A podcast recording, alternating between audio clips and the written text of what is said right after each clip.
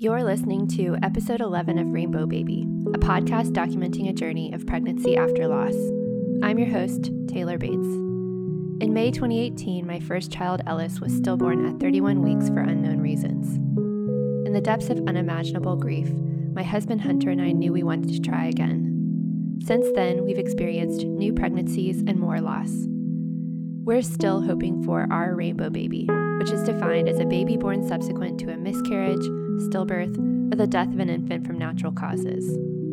I want to share my story with you because life after pregnancy loss can be so isolating. You'll also hear conversations with others who've walked this path before me. This episode is part 2 of my conversation with Jess Lowry, and if you haven't listened to the first part of her story in episode 9, I highly recommend you do so before listening to this one. Jess shared her incredible story of finding hope through the darkness of infertility, recurrent miscarriage, stillbirth, near divorce, and an attempt to end her own life. Amazingly, she persevered and eventually gave birth to 2 healthy boys. Jess is the family minister at the church where I grew up in San Antonio, Texas, and our stories collided when she showed up for me at the hospital the night Ellis was stillborn, and ended up baptizing him. Since then, we've developed a deep friendship, and she began to share her story with me. This episode tells the story of Jess's adopted rainbow baby, Shiloh. Jess and her family were called to adoption several years ago, which took them on a long journey of waiting, roadblocks, and heartache. This is another incredible story that exemplifies the power of choosing love. Here's our conversation. Hi, Jess. Here we are again. Thank you for being here. So, Jess and I were just talking about how after we finished recording her first episode, there were elements of her story that were really important reflections for her that she wasn't able to tell, or she forgot to include, because there was so much in that first episode that we went through. And I think in talking with Jess that the themes of her reflections really tie in with the story of Shiloh's adoption and kind of the overall themes that she learned through that experience too. So I've asked her to start this episode with kind of reflecting briefly on that first episode, and then going into telling the story of her adoption of her daughter, Shiloh. So you can jump in, Jess. So after reflecting on kind of our journey and the story, there are a couple of things that felt like I missed missing in our first time together, and they're really important not just to our pregnancy journey, but they're also really important to our journey forward through adoption and our journey forward as a couple. And the first is, while we were going through the infertility time and the pregnancy losses, and I kept having this sense that Nathan didn't care. I felt like he was apathetic, that this wasn't as important to him as it was to me. And what I missed, and what I didn't realize until years later, was the reality was Nathan was saying to me explicitly, I just want you. I don't need a baby. I only want you. You're the only thing I want. And I was hearing, you don't really care if we have a baby or not. And what he meant was I was enough for him. And so I think that's important as anybody walks this journey, to realize that while it may look different, there is such a gift in not having the pressure from, that already is so natural in your own body, this pressure to be a mother, and not have additional pressure from my husband saying, why can't you give me a child? It was, you're all I've ever wanted. So that was really powerful, to realize that later on. And I wish I would have seen it at the time. I think that would have helped us avoid a lot of the trouble that we had. I think that could have saved some of the heartache over that time.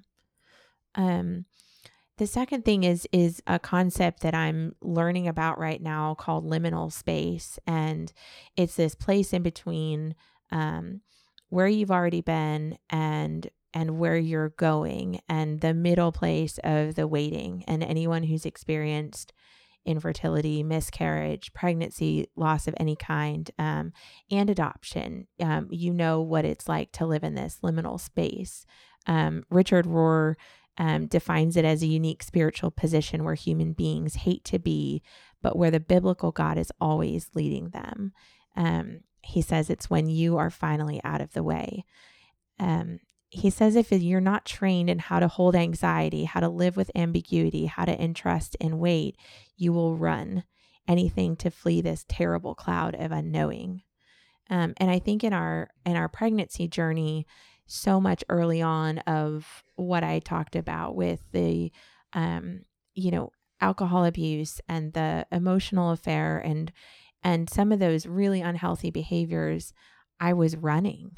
I couldn't sit in the unknowing and the waiting. And Taylor, I know you and I have talked about even with the miscarriages, I got to this place where a miscarriage was easier because I knew what the outcome was.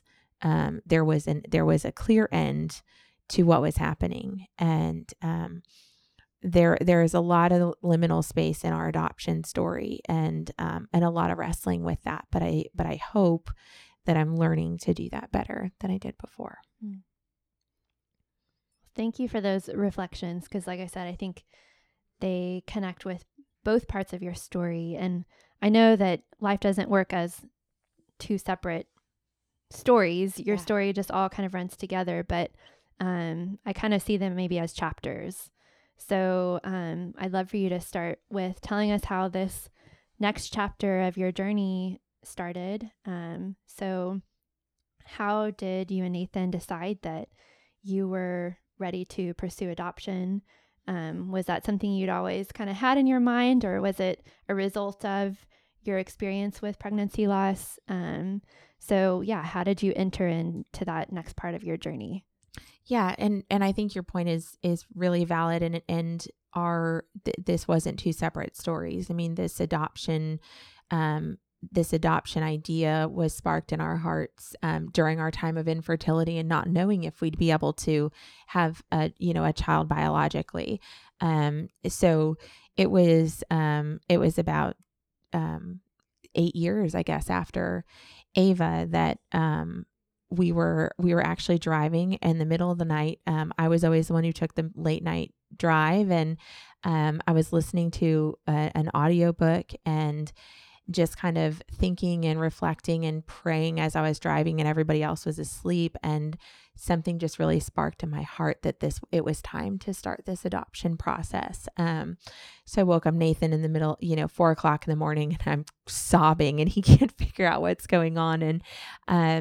And I said, I really think it's time. I think we need to look into adoption. And so we talked about it through the drive in the middle of the night. We actually talked to the boys about it about a week later, and they were 4 and 6 at the time. Luca and Julian were, and right away, Luca said, yes, I would love to have a little sister. And Julian, who is 4, just started listing all of the things that he would teach her, how to build blocks, how to race cars, all of the things in his 4-year-old world that were really important. So we began that process and just started researching agencies. And throughout the years, I had had these dreams of this little girl with dark skin and really curly hair. And so in that process, we really felt like African country was probably where we were going to be headed, and began with Ethiopia, and we're working on our dossier and all of our paperwork, and Ethiopia had closed their adoption during that process. So we moved right away, prayed again, and really felt drawn to Haiti. So we started the process with Haiti. As we were in the process, the timeframes started growing, and our agency said that's usually an indication that they may be closing adoption for a time there as well. So it went from 12 to 24 months until placement to 36 to 48, and it was growing. And so, can I pause you? Yes. So I want to remind listeners that in the first episode, after you had your third child, Julian, you decided along with your doctors that it was time to have a hysterectomy, and which meant you couldn't have your own children through pregnancy anymore, mm-hmm. but you still wanted to have more children. Mm-hmm. So that is what was part of your decision toward adoption, right? Yep, absolutely. Yeah. And if you remember the story of Nathan, I said I wanted 6, Nathan said 1, and we landed at 3, and he said, I don't know who you'll have the third one with. Yeah. You know, again, couldn't be more accurate. So the Haiti time frame is growing, and we're just kind of trying to figure out what to do. And we've learned in our journey, or our learning, that when you get to that place, most of the time, just continuing to press forward is not the best option. We tried to do that briefly and looked into domestic newborn adoption. We thought, okay, maybe we just need to completely change gears. Met with a woman who did domestic newborn adoption and got all the information, and we walked out, and I remember looking at Nathan across the car, and we both just shook our heads and said, this isn't it either. So we decided at that point to take a pause. For as long as it took, we would just pause and pray and feel like we would know when it was time to get started again. So that lasted about 6 months. And for some reason, we never have the news on in our house. For some reason, on a Thursday evening, we had the news on, and there was a story about the overwhelming number of kids in foster care in San Antonio, and that a lot of them were sleeping in CPS offices. And that really shook me. I had another one of those moments of just, you know, sobbing, and Nathan's trying to figure out what's going on. And I just said, we have to do something about this. This is terrible. And he said, okay, let's pray about it. And there were 3 other things that happened in the next 24 hours that even a strange conversation that he ended up with a coworker he hardly knows, who just happened to say, did I ever tell you that we are fostering to adopt? I met a mom on a playground, same thing, you know, we're doing foster to adopt. So this thing that we really didn't know much about was all of a sudden everywhere around us. And it was like, okay, we're going to take a step forward. You know, that was we've started to learn that you don't plan the whole journey out, but you just take one next faithful step. And so our next faithful step was to look into agencies, start talking to some people who had done it before. And we decided to pursue licensing, and that took 9 months or so. And then we began the waiting process. I think we were licensed in, August, and it wasn't until November that we received. So you would get a call, and somebody would say, are you willing to take, you know, here's the story of this child, whatever information they had, are you willing to take placement of this child? You say yes or no. So we would say yes. And then we would get a call back. I'm sorry, they chose another family. Mm. So it felt like a miscarriage all over again, because you'd have this moment of, oh my gosh, we're going to be able to have this child. And then somebody calling, and there's something really heart-wrenching about the words, they didn't choose your family. Mm. Yeah. This was a conscious choice that someone looked at your information and said, no, we're going to go with somebody else. And that was really, really painful. Do you have any insight as to why that might be? Sometimes they said, sometimes it's just sheer timing. We had taken, if it was kind of questionable in our minds, like it was a little outside of the parameters, maybe more drug exposure than we expected or something like that, or just, I couldn't talk to Nathan, and it would be 30 minutes or so. It was just that fast of a turnaround sometimes that we just waited too long. Sometimes it was that they didn't even make it to our file because they had, you know, this family looks great and we'll go ahead. That was about as far as I got into the reason behind why some are chosen or not.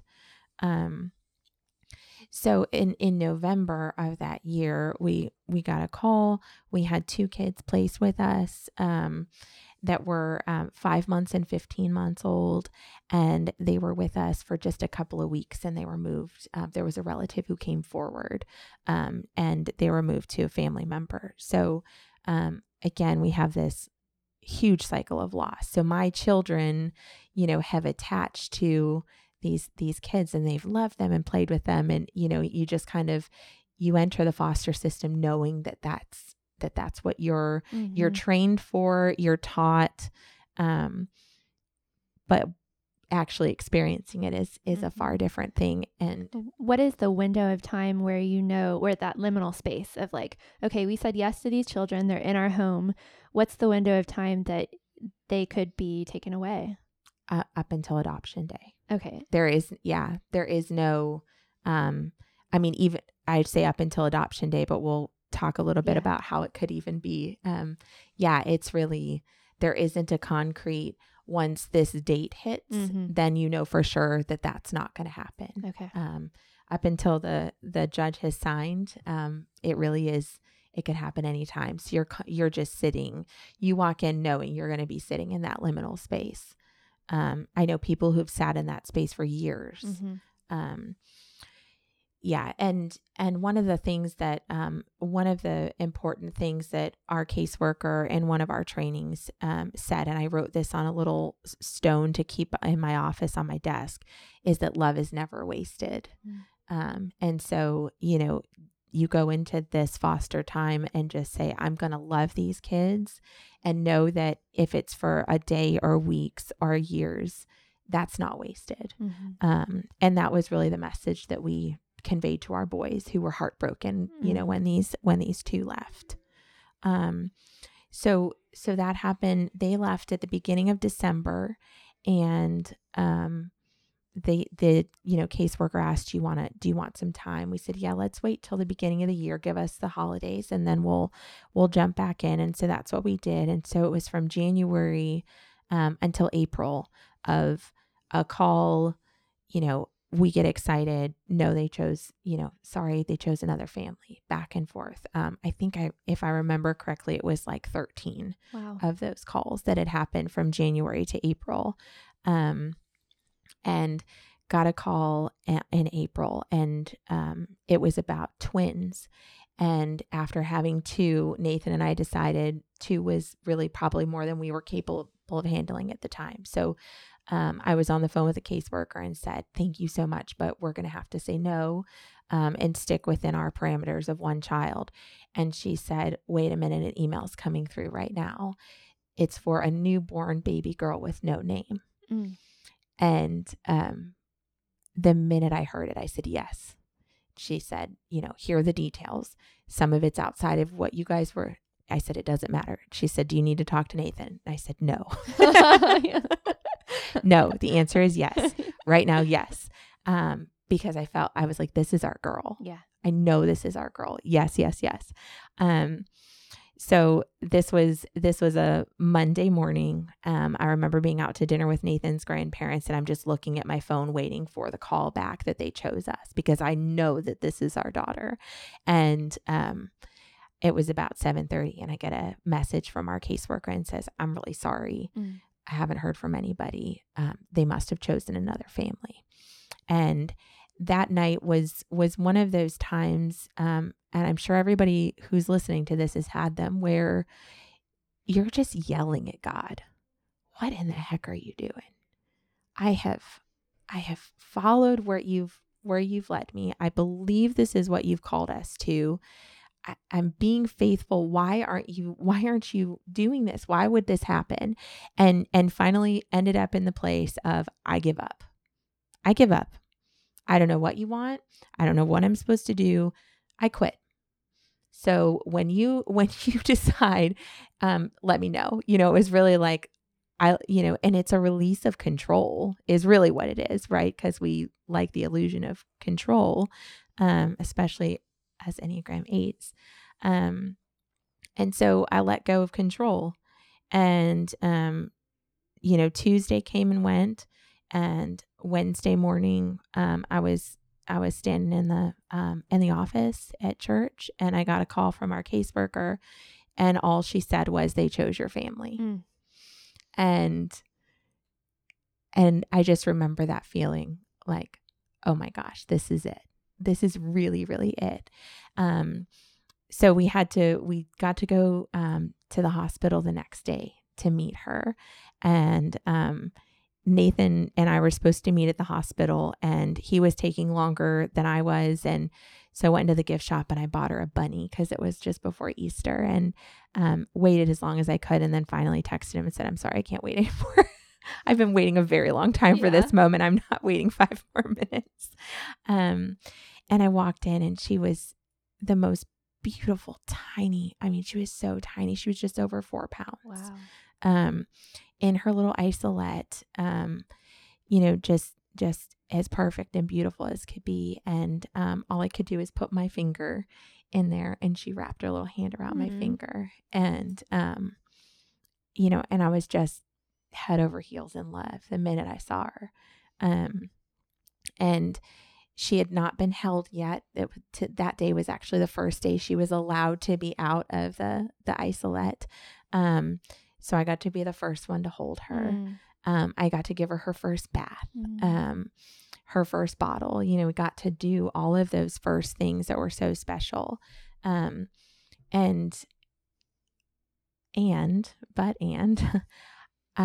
remember walking out of that hospital the first day I met her, and I went into the bathroom just outside of the nurse's station, and I thought, I wonder if her mom was in here. Mm-hmm. I wonder if when she said goodbye to her, if that was so hard. I wonder if she cried in this bathroom.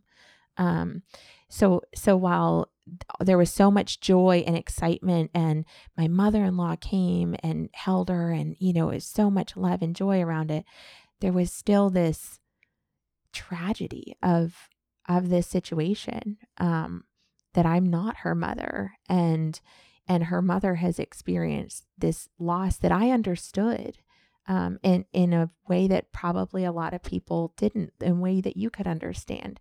She lost her child.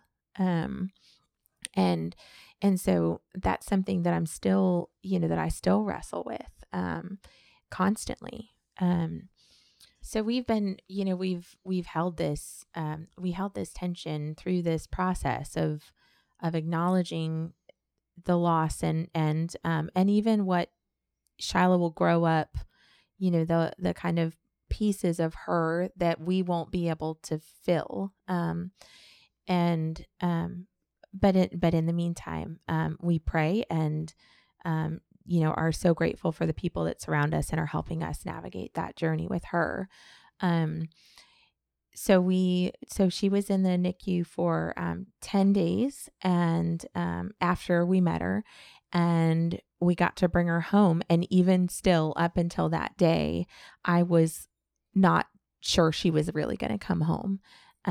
You kind of develop this armor a little bit that's like, okay, well, this is supposed to happen, but it probably won't. And I'll be okay if it doesn't because things don't go the way I want or plan, but she did come home. And that was the first time that our boys got to meet her because they weren't allowed in the NICU. And they were just in love with her. Luca fed her a bottle. Julian was reading her a book, and it was this beautiful time. And for the next 6 months, everything went really easily. We had our regular visits. There was no contact from mom at all.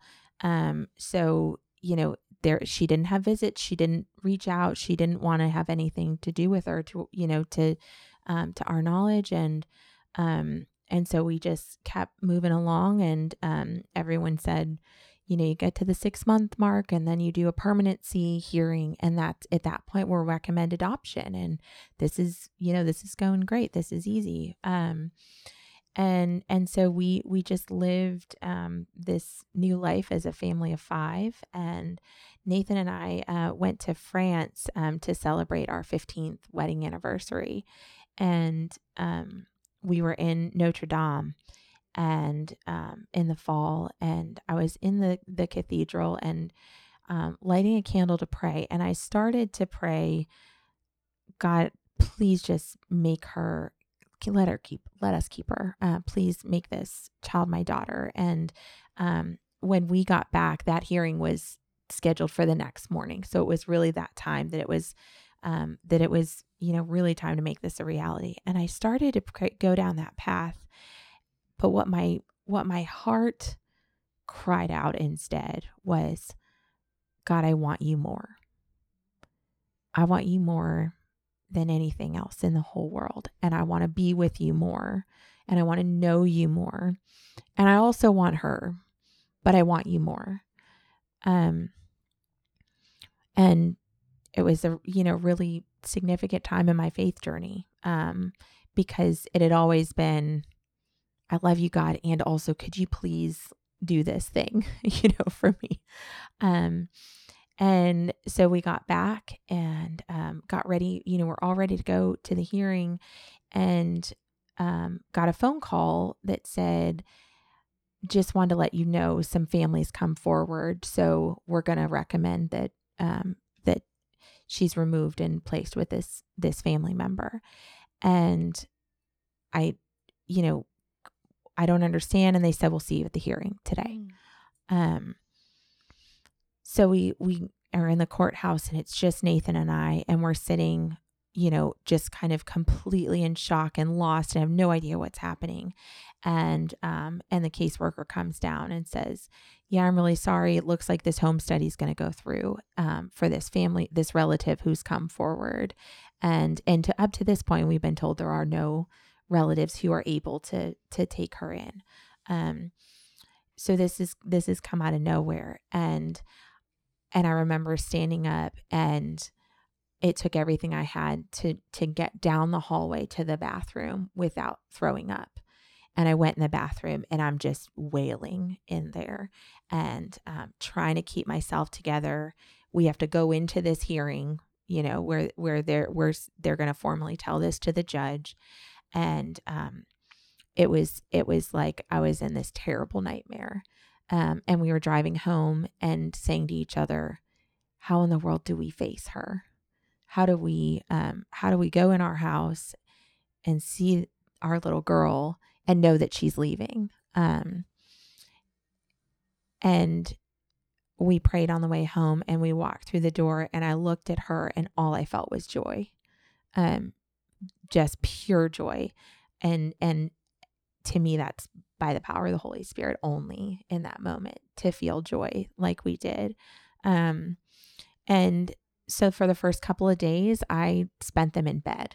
I couldn't fight. I couldn't talk. I couldn't do anything. I closed the curtains, and I just got under the covers, and I wept, and I slept, and I couldn't function.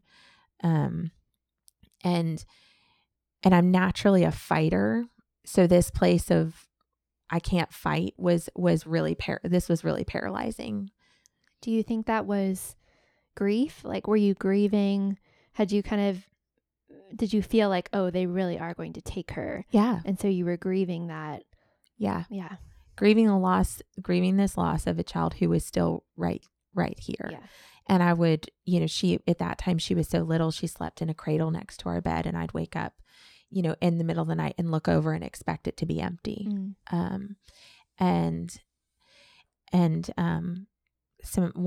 friend reached out to me with this album that she really loved by an artist called Christy Knuckles, and it was Lullabies for the Beloved. And so I started listening to that, and I think it's amazing how music has the power to kind of calm your soul a little bit and shift your spirit and speak to you in a way that when you can't hear words, I think music speaks, in a really profound way. And so I just kept that album on repeat, and, you know, looked at Shiloh, and we're laying in bed listening to this song. And the words are, I praise you, God, for all that you are and all that is and all that is to come. And it just clicked to me that I don't know what's ahead, but God's here. And I got down on my knees, and Daniel's one of my favorite books in the Bible. And the story of Shadrach, Meshach, and Abednego just was right there on my mind. And my prayer was, God, I know that you can change this, and I know that you can save our family. And even if you don't, I'm not going to stop loving you, and I'm not going to stop serving you. And that became this mantra for me every day of praying. And then it shifted to, please just give me hope and strength for today. That was all. This was the first time I really understood, kind of that manna story of, okay, it's only for today, and that's all I'm going to get. Okay. And that's all I'm asking for, because I don't know what's going to happen tomorrow. There were a lot as we journeyed a little further, there were a lot of things that would pop up during the workday, calls or, hey, we need you to do this because there's going to be a visit with mom all of a sudden, or different things. So it began to be like, once 5 o'clock hit, I started breathing a little bit again. Once the weekend hit, I started breathing a little bit again. Okay, there aren't going to be any surprises. So my prayer went to like, can you just give me strength till 5 o'clock? Mm-hmm. And God really did. Every single day, there was some glimmer of hope, some bit of strength that came through family, our friends, our incredible community. But we still had a battle to fight. So we have a number of good friends that are attorneys, and started talking to attorneys, and they referred us to people who did that kind of law. And every single person that we talked to said, "I'm really sorry, but you don't have a shot. Here's the law. You guys I'm sorry, don't waste your money," really was the message that people kept telling us. So we're contacting attorneys, and the circumstance was that her mother was on drugs. She had already lost custody of other children. Shiloh was baby number 4. And mom didn't want to do any of the steps, or couldn't do any of the steps to regain custody. So this was not a situation where mom had gone through the plan and had been doing what she needed to do, and then had come back and wanted her.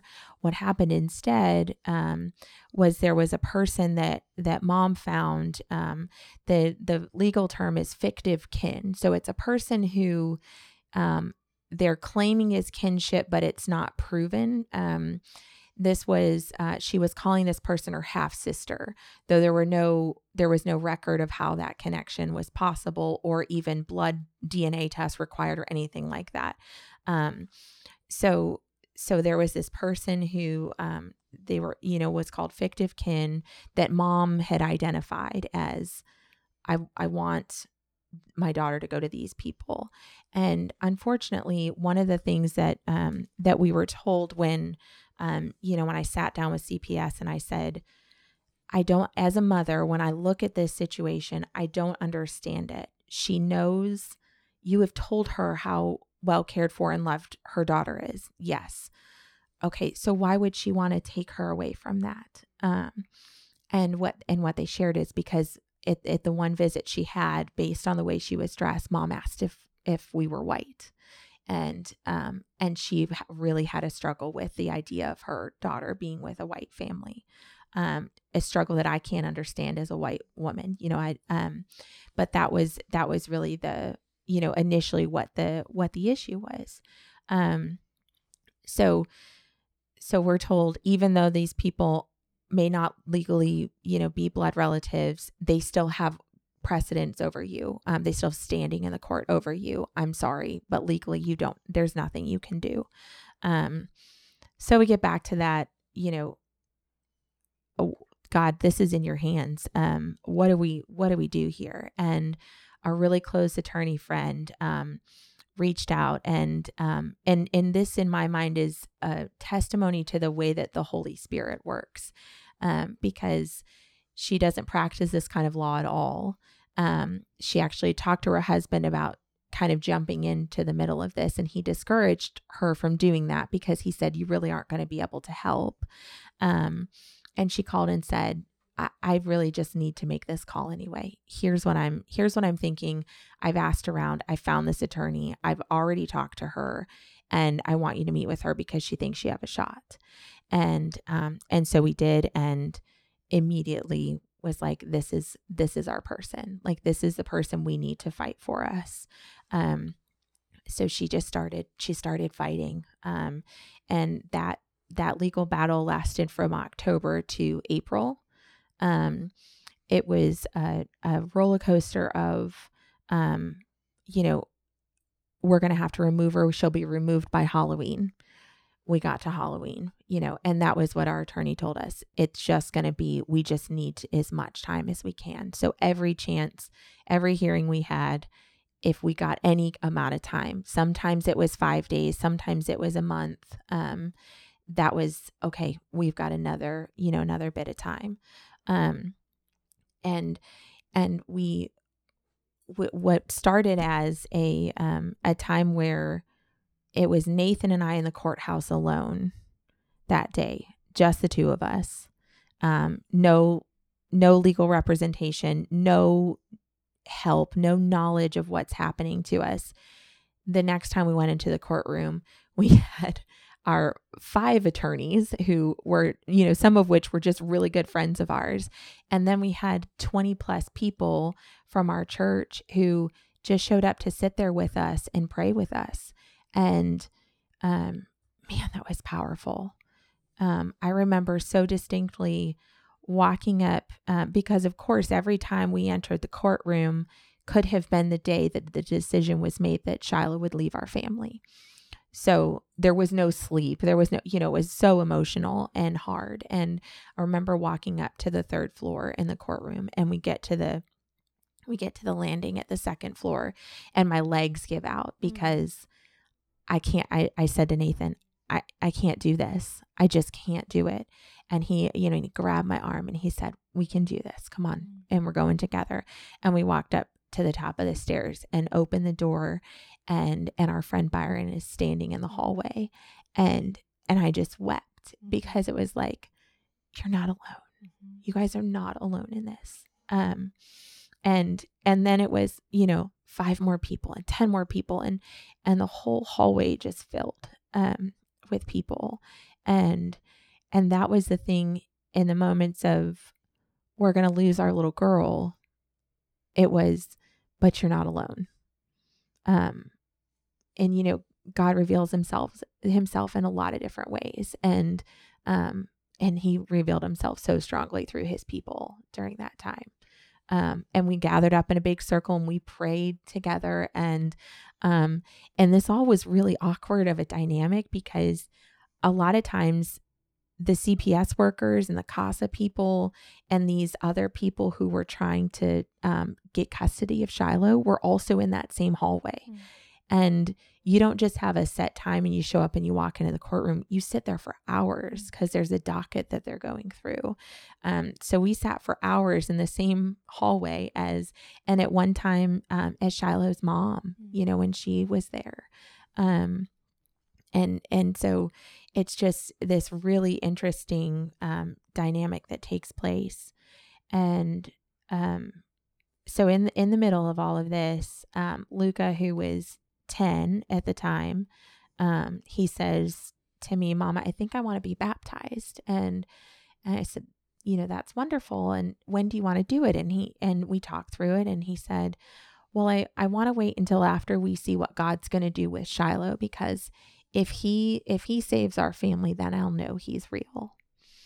And, that was the clearest picture of how I think of the gravity of the situation being so much larger than this loss.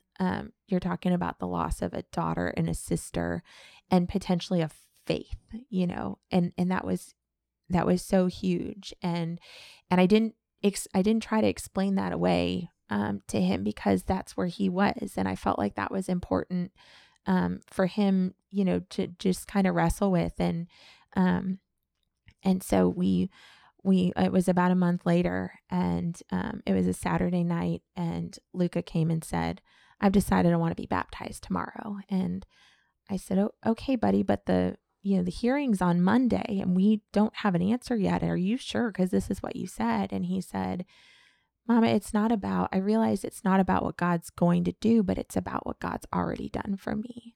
And I said, you are ready to be baptized, buddy. That's beautiful and more mature and incredible than a lot of adults, could say that I could have said, throughout different times in my adult life. And, so he was baptized on Sunday and it was beautiful. And we continued this process, of hearings and in the midst of this, half sister, they started, CPS wanted visits with this half sister, unsupervised visits, where we met at the office and they took Shiloh in their car wherever they wanted to go for 4 hours is what, really what everybody ended up agreeing on. And, they started at 8 hours and, she's a baby, she's got schedules and all of that. And we landed at 4. And before the visit, Nathan and I prayed a whole lot. And what we decided was as Christian people, our job is to love, period. And especially if these are going to be the parents of our daughter, then we're going to love them. And we're going to try to make this as easy as possible on everybody, because of course the idea of not having diapers or the right formula or any of those, things came to our minds. Like, let's make this really hard on them.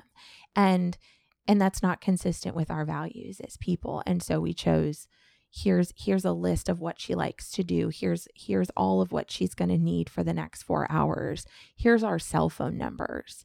If you have any questions, you can call me or text me and I will answer them right away, for the next 4, for whatever you need.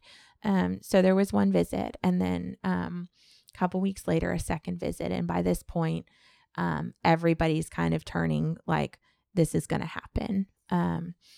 That she would go with them. Yes, that she would be moved, that she would go with them. And we're still, our attorneys are digging and fighting and trying to do whatever they can. And so we got to this last hearing and I kind of backed up a minute because this hearing was right after Luca's baptism. And we were in the courtroom and we're waiting for hours and hours. And I actually got to meet Shiloh's grandmother and had a really precious, special conversation with her about how she felt about not being able to care for her granddaughter. She kept apologizing to me about that. And I got to look her in the eyes and say, your granddaughter is the joy of my life. Please don't apologize. And got to show her pictures and showed her a picture with, her brothers. And it was really, really special, of a moment. And the people who were missing in the courtroom that day or in the courthouse was the half sister. She wasn't there. And, they go in and they're fighting back and forth and, finally, the CPS supervisor sees, wait, they're not here. And we're just sitting in the hallway waiting. We see the caseworker go out, get on the phone, come back in. And about an hour goes by and we're waiting in the hallway. And at one point, somebody come out and said, okay, it's probably going to be a couple more weeks. What they were doing was the termination of rights. So they were terminating mom's rights to Shiloh. And they were also doing termination of rights for 2 of her other children on that same day. So their mom, her mom is in there and going through this process. The grandmother? Actually, Shiloh's mom. Oh, okay. They're both in there. I gotcha. And she's, there's this kind of commotion in the hallway with them and, we are just sitting there and I'm just praying. That's all I did in those hallways. I sat, it was like kind of tuning everything else out. And I just prayed, because that was literally the only thing I could do. And so the attorneys come out, the CPS supervisor comes out and, they had just told us you're probably going to have to wait longer on this.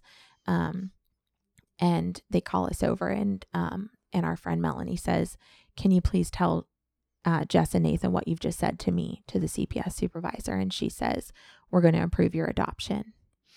And it was like the opposite of what happened when they said they were going to take her. The display, I'm like, I don't understand, you know, what just happened, you know, and we both start crying. And what they said was, when the caseworker went out to make he made a phone call, and he called this half sister, and he said to her, we'll fight with you, but you've got to be in this fight with us and invest in this fight with us. And we notice you're not here. And what she said was, those people love that little girl, and that's where she belongs. That's her family. So we're pulling out. And I think there's so much power to the realization that while all of the attorneys and all of that made it so we got to that place, at the end of the day, it was love, and nothing more than love, from the way that we showed love to them. And even in that little bit of time, they loved her enough to say, we're not going to do this to this little girl who's been with this family over a year now, and who loves her so much. And it just is the most beautiful thing, and the story that I can't wait to tell her, and for her to really understand just how loved she is. Mm.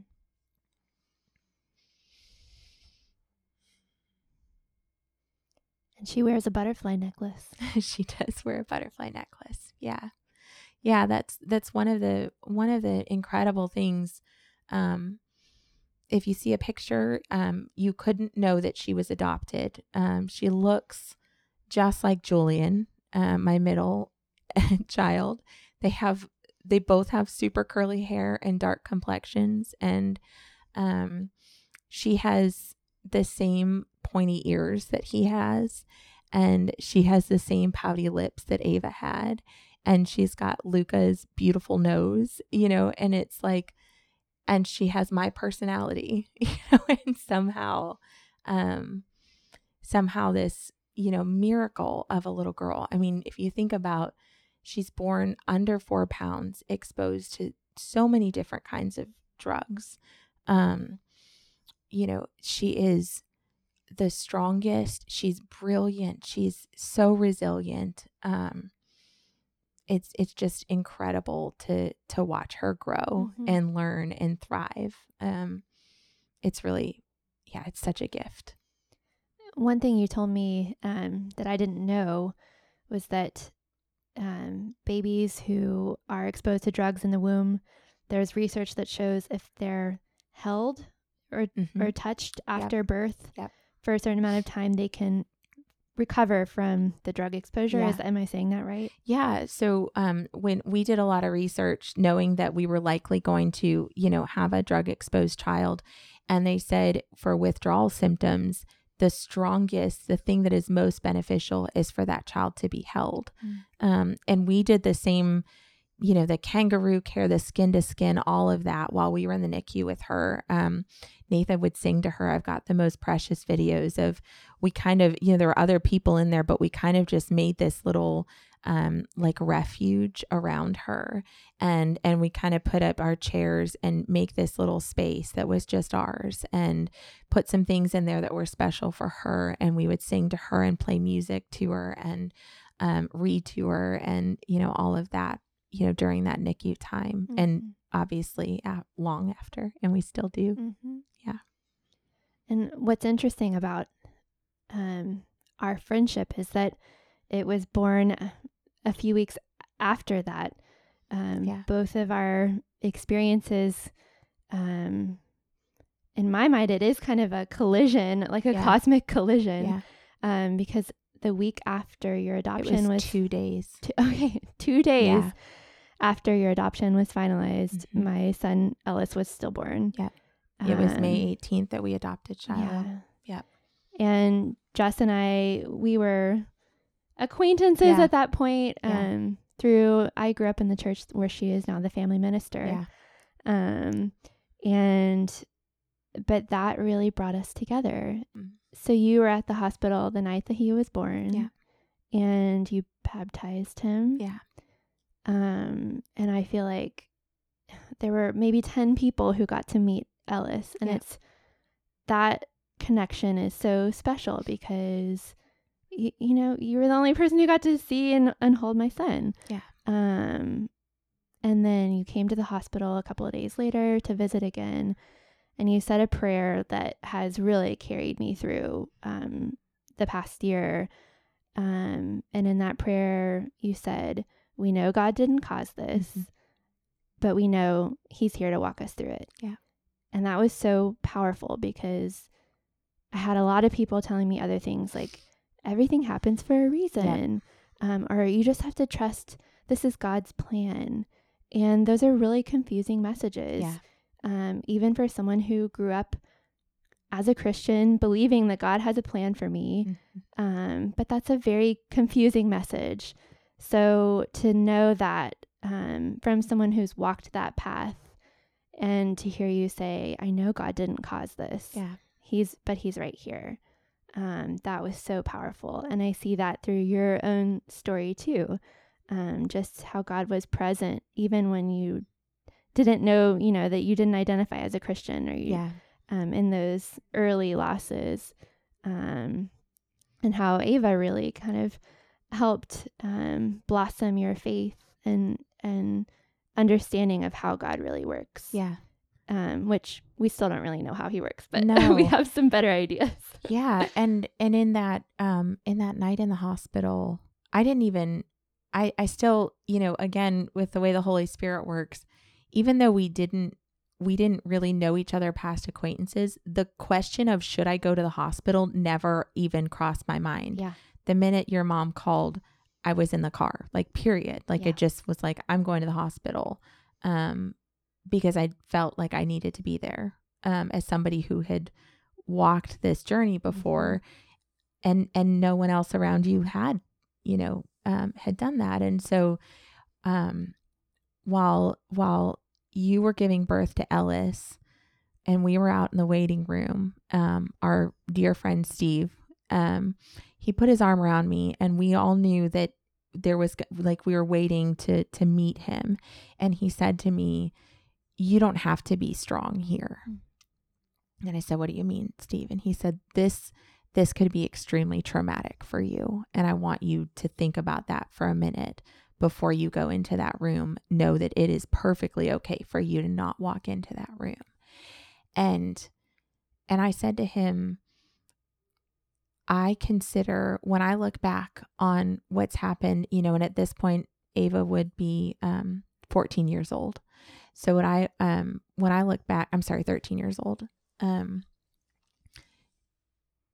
I said, my life started with her. Everything that I am now is a result of her, and how I know God because of her, and how He showed me Himself through her. That's where this all started. So it's hard for me to look at that as a bad thing or a hard thing or a traumatic thing. And it was all of those things for sure. But I wanted to, in some way, without trying to put this pretty little bow on it, be in the room with you to say this, you're going to be okay, because I've been in that bed where you are right now. And you are.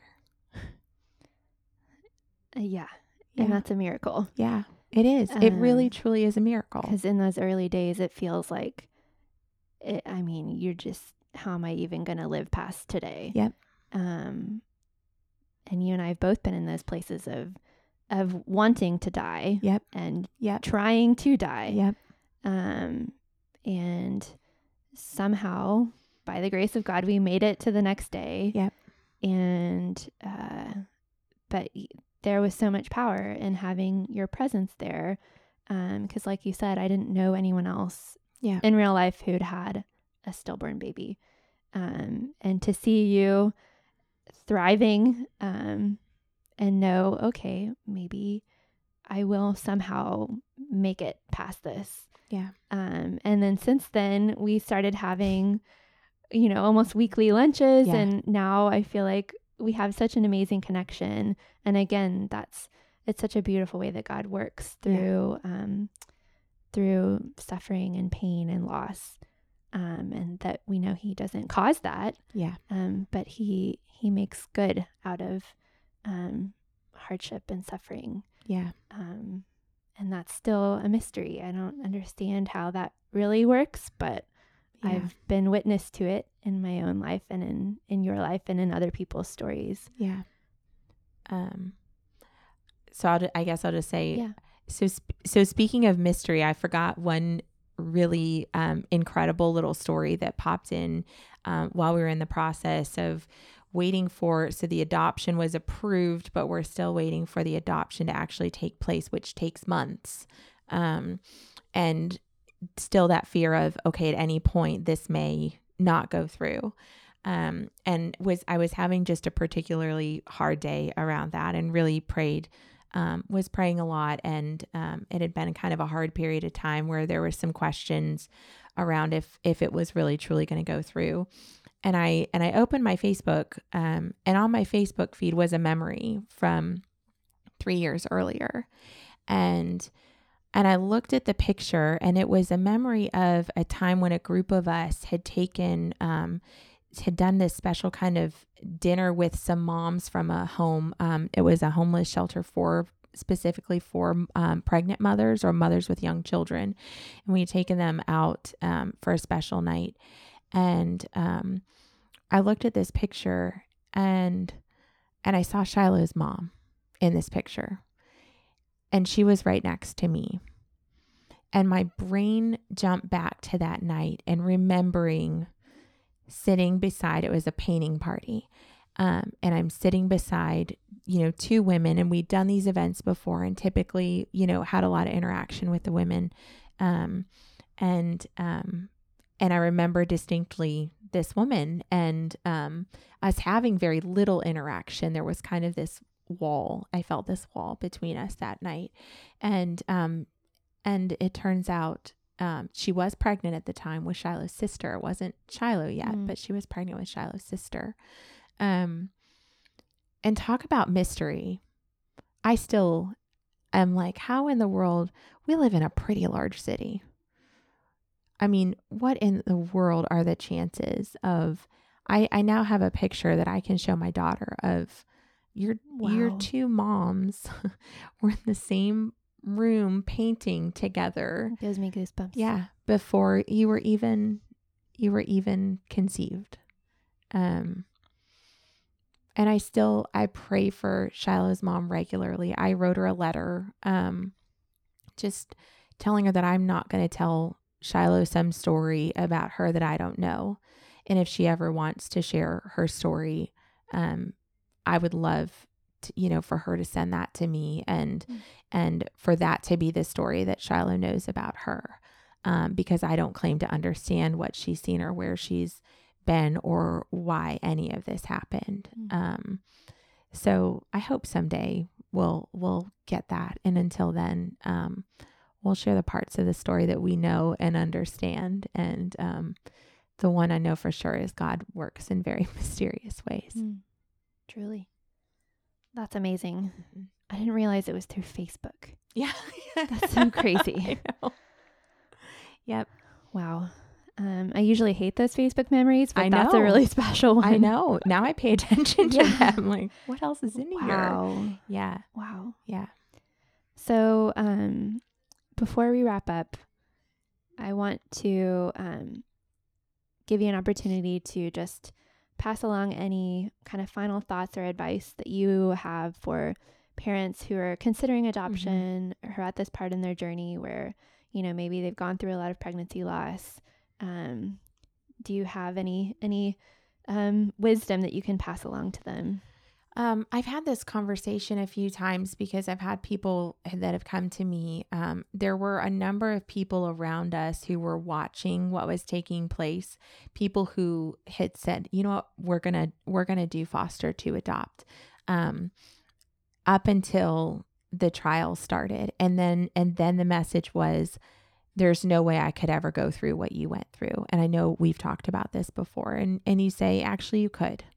You really could, because if you asked me, I would have said the same thing. Yeah. But the thing that I've consistently felt called to tell people is that if it's on your heart, then do it. It is going to be so hard, but it is so needed and so important right now. And so I absolutely say, make the hard choice, do the hard thing and do it if it's on your heart to do.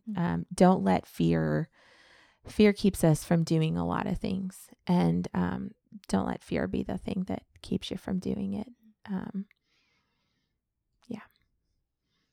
I think the other thing would just be, if you know somebody in that situation, or, you know, somebody even on the periphery, we would not have made it through without our community. And the people who showed up were even, I mean, we don't have 30 people on our inner circle, right? I mean, these are people who were like, you know what, I think I want to show up and pray at the courthouse today. Make sure that you have a community around you. And if you're one of those people in the community, show up, you know, whether, I mean, I probably, if I would have thought about it, I probably wouldn't have ended up at the hospital the night Ellis was born. Mm-hmm. If I really would have thought about it, oh, that's a really private, personal thing. And Taylor and I aren't really close. And I'm sure other people, you know, all those excuses that we kind of, and they're valid, you know, those are valid considerations. But if it's on your heart, just do it. That's yeah. I love that. Well, thank you, Jess. Thank you so much for having me. I know this took a lot of vulnerability on your part, especially as an Enneagram 8.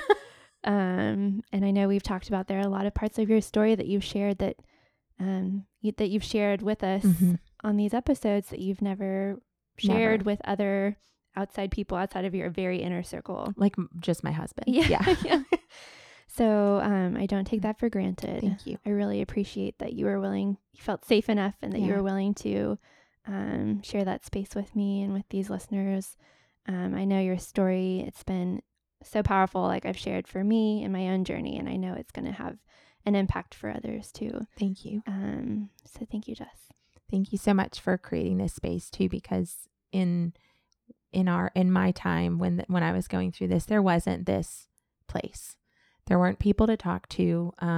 There really weren't books to read. There wasn't social media. There weren't podcasts. So this is a gift you're giving to the world. Thank you. I hope this episode was meaningful for you. To connect with me, you can visit taylorashleybates.com and also find me on Instagram. Please share this podcast with anyone you know who is walking through life after pregnancy loss, whether they are trying to conceive, currently pregnant, or parenting after loss. And please subscribe and review this podcast. Your feedback will help shape this podcast and will also help others to find it. Stay tuned for the next episode, where I'll give an update to our own rainbow baby journey, including the next steps in our IVF cycle and how we're feeling about the reality of soon being pregnant again. I'm Taylor Bates.